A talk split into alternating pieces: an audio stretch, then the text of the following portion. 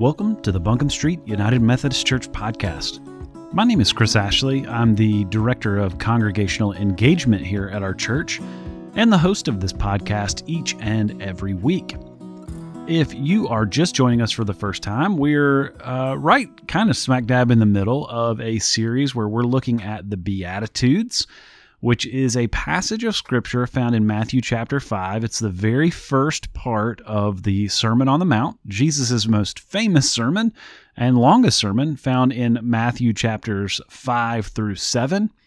And uh, so we're, yeah, so we're walking through these one by one each and every week and kind of diving into them and seeing what we can learn. And so each episode, we start by reading this passage, which is Matthew 5, verses 2 through 12. And it says this And he opened his mouth and taught them, saying, Blessed are the poor in spirit, for theirs is the kingdom of heaven.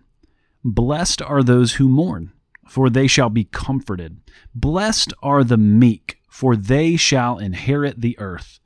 Blessed are those who hunger and thirst for righteousness for they shall be satisfied. Blessed are the merciful, for they shall receive mercy. Blessed are the pure in heart, for they shall see God.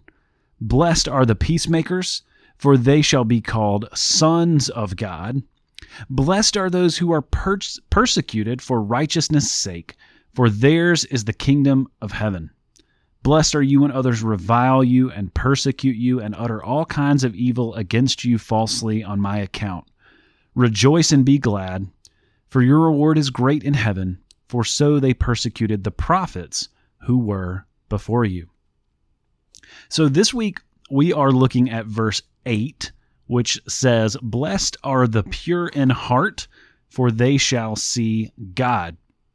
And so we'll dive into that verse here in just a minute, but I like to remind us and kind of reset each week of where we have been going during this series. So we we've talked about each week that the beatitudes, this part of the Sermon on the Mount, Jesus starts this first section talking about the ideal characteristics of a disciple, right? He is talking to not only his disciples, but to a large crowd of people but he is also saying, like, hey, to be my disciple, in order to be my disciple, here are some ideal things that you can embrace, some ideal characteristics of a disciple. And the word beatitude simply means a state of utmost bliss. A state of utmost bliss. Hence the blessed at the, uh, or blessed, depending how you you quote these Bible verses, um, the word blessed at the beginning of each of these Beatitudes, because you are blessed. You are in a state of utmost, utmost bliss if you embrace these characteristics. And I have talked about each week that uh, I used to think that this was the B attitudes, A T T I T U D E, the B attitudes, the attitudes we should be. And I think that's a good a good thing to think in mind and keep in mind, and it helps me uh, helps remind me that these are things that I should embrace. So for each of the Beatitudes, we have a specific quality of a blessed person, followed by some kind of promise or reward for embracing that quality. So this week, we're looking at the pure in heart. Blessed are the pure in heart. So there's two parts here, right?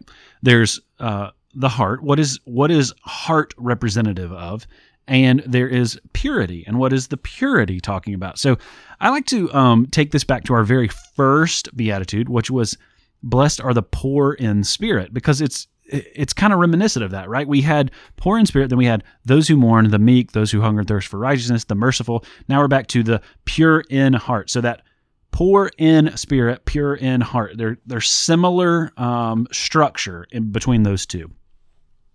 So poor, uh, pure in heart, right? So heart, whereas spirit was this kind of more um, ethereal idea, right? This this outside of ourselves idea. Heart is is kind of the opposite, right? Heart is really about our desires and our affections, right? The things that we desire and the things that we chase after. That is representative of our heart, and I think that makes sense. You think about um, the things that you love, right? The things that you love in life, whether it's real romantic love, like with a spouse or a boyfriend, girlfriend, fiance, whatever, or even family member, you love them with your heart, right? Your desires and your affections are cast towards that person. But even things that are a little more trivial, right? Like loving a sports team, right? I love the Greenville Triumph. I love the Tennessee Vols. I love the Boston Red Sox and the Dallas Cowboys. And like I have these teams that I quote unquote love, right? And my desires and my affections are cast on them. And sometimes my emotions are cast on them, right? or it could be it could be an activity or a thing you do like one thing that my family and i love we love disney world right we love go to go to disney world because it makes us happy our our desires and our affections are cast upon that place and then that in turn we're looking for it to fulfill those desires and affections so that's kind of our heart now our spiritual heart obviously is a little bit different and it and it's where are we casting our desires and affections in terms of our faith and so how do we keep our desires and affections pure. And I think one of the ways that I like to think about purity in heart is to think about impurity of heart. Like, what are the things that I would say are uh, negative desires and affections of my heart, right? And I think about, I just wrote down four words, and this is not comprehensive, but this is just the first four words that came to my head, right?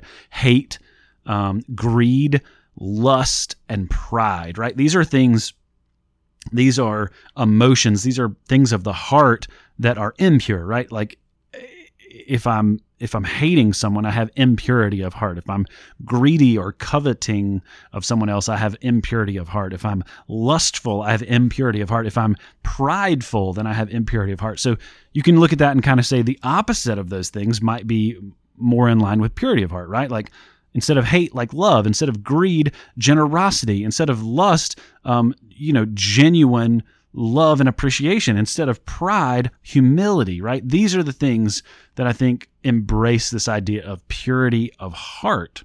So what does it say when when those are pure in heart, when we're blessed for having purity of our heart, it says we shall see God.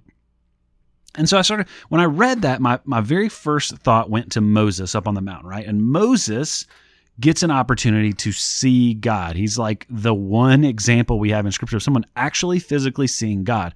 And what happens? God says, You can't actually see me, see me, because if you see me, uh, you're going to die. And why is he going to die? Because he's not pure. He doesn't, he is not pure enough in heart or substance or whatever to be able to actually physically see God because God's holiness is so holy that any impurity will cause his death, right? So God puts his hand, God says to Moses, like, go in this crevice, uh, go in this cave, and I'm going to put my hand over the entrance, and then I'm going to walk past, and then I'm going to let you glimpse the backside. Like, I'm going to let you glimpse just like a, a reflection, a little, it's almost like a, uh, like I think about kids, you know, and playing hide and seek. That's something that I'm I'm doing with my girls now, and you know, with kids, they they put their hands over their eyes, and what do they do? They they sneak a peek, right? They they crack their fingers, and they're they're kind of looking just a little bit, but it's not the full picture, right? And I think that's what Moses gets to experience here, right? He doesn't get the full picture because he doesn't have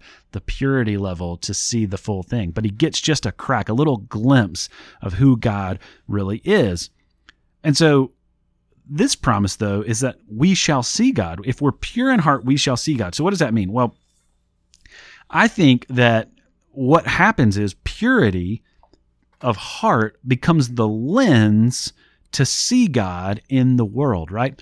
If I'm more pure in heart, if I'm if I'm embracing, like we talked about, uh, love and generosity and humility, and um, and so if I'm embracing those things, then I actually get to flip my perspective a bit, right? Like if I'm if I'm hateful, if I'm greedy, if I'm lustful, if I'm prideful, then I have a certain view of the world, right? And and this is not physical, physiologically, but I'm just picturing like when those things uh, seem like looking down type things, right? Like if I'm hating someone, if I'm angry with someone, I'm like I'm I've put myself above them and I'm looking down. If I'm greedy, I've put myself above them and I'm looking down. If I'm lustful, I've put myself as more important and I'm looking down. If I'm prideful, I've set myself up on a pedestal and I'm looking down. Whereas like the opposite of those things, love and generosity and and humility, those are those are lowering things. Those are looking up things, right? We've we've almost by lowering ourselves to a purity of heart and looking up, we are looking we are casting our eyes on Jesus, right? We're we're being able to see God. We've we've inverted our view of the world. And now this purity of heart becomes a lens through which we can actually see God in things that we wouldn't normally see him in. Right? And and that can be anything. That can be in uh, like where where do you see God in the world? Not in a not in a universalist sense, not like, well, God is in a tree, but like, but when I'm out in nature, can I feel and connect with God and like connect with Him and say, like, man, I see the works of your hands, the way that David says in the Psalms, like, God, I see the works of your hands, and how can I not be amazed by who you are and overwhelmed and just fall on my face in worship? Right. And you can't do that without purity of heart. Like if you if you're walking around and like you just you it's just a different perspective, right? It's this lens. It's kind of um it's kind of like per, we've talked about sanctification before, right? We talked about John Wesley's view of sanctification and how like one one way that I look at it is is as I get closer to to God vertically, right? I my perspective widens and I can see things that I couldn't see uh, when I was further away from God. And I think that's that's kind of what this is, right? As we purify our hearts, our field of vision enlarges enlarges right? And we can see more. So we can we can start to see the ways that god is moving and working in our world and we can see the beauty in the world around us and the way that god has just woven this place and creation all together as the work of his hands. And it's super cool. So Blessed are the pure in heart, for they shall see God. What are the takeaways here from this beatitude? Well, obviously, I think it's it's to pursue purity of heart, and the way that you do that, right, is to place your desires and affections on Him and on the things of Him. So just chasing after Jesus, like wanting to spend time with Him, wanting to to desire Him in every aspect of your life, wanting your affections to be on Him, right? When your affections are on someone else, like when you're in a dating relationship or in in a young marriage or something your affections are on that other person. You want to spend time with them. You want to do things together. You want to enjoy life with them. You want to talk and converse and and experience things together. And like it's the same way with Jesus. It's the same way.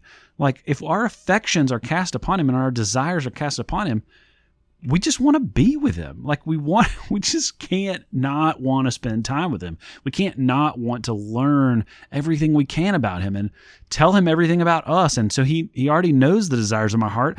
And, you know, we talk about this with prayer a lot. Like if God knows everything, why do we need to pray? Well, I, I can know things that are going on. Like I know my wife well enough after 10 years of marriage to be able to tell, like I can tell by the look on her face what's going on in her brain sometimes, but doesn't mean I don't want her to tell me, right? Because I want her to to share it with me. Because part of it is it's healthy for her to process out loud. It's also good for me to hear to know to know that she trusts me enough to let me in. And God feels that way about us, right? He knows everything we're feeling, everything we're going through. But he wants us to open up to him and to share with him and to show that we put our faith and trust in him to a level that we're willing to open up and be vulnerable and, and invite him in to do his work, right? So, hey, this is a great this is a this is a great one in terms of the beatitudes. I love this idea of purity in heart, and um, we've got two more um, over the next couple weeks. So I hope you will come back next week as we talk about the peacemakers. Uh, but until next time, grace and peace to you all.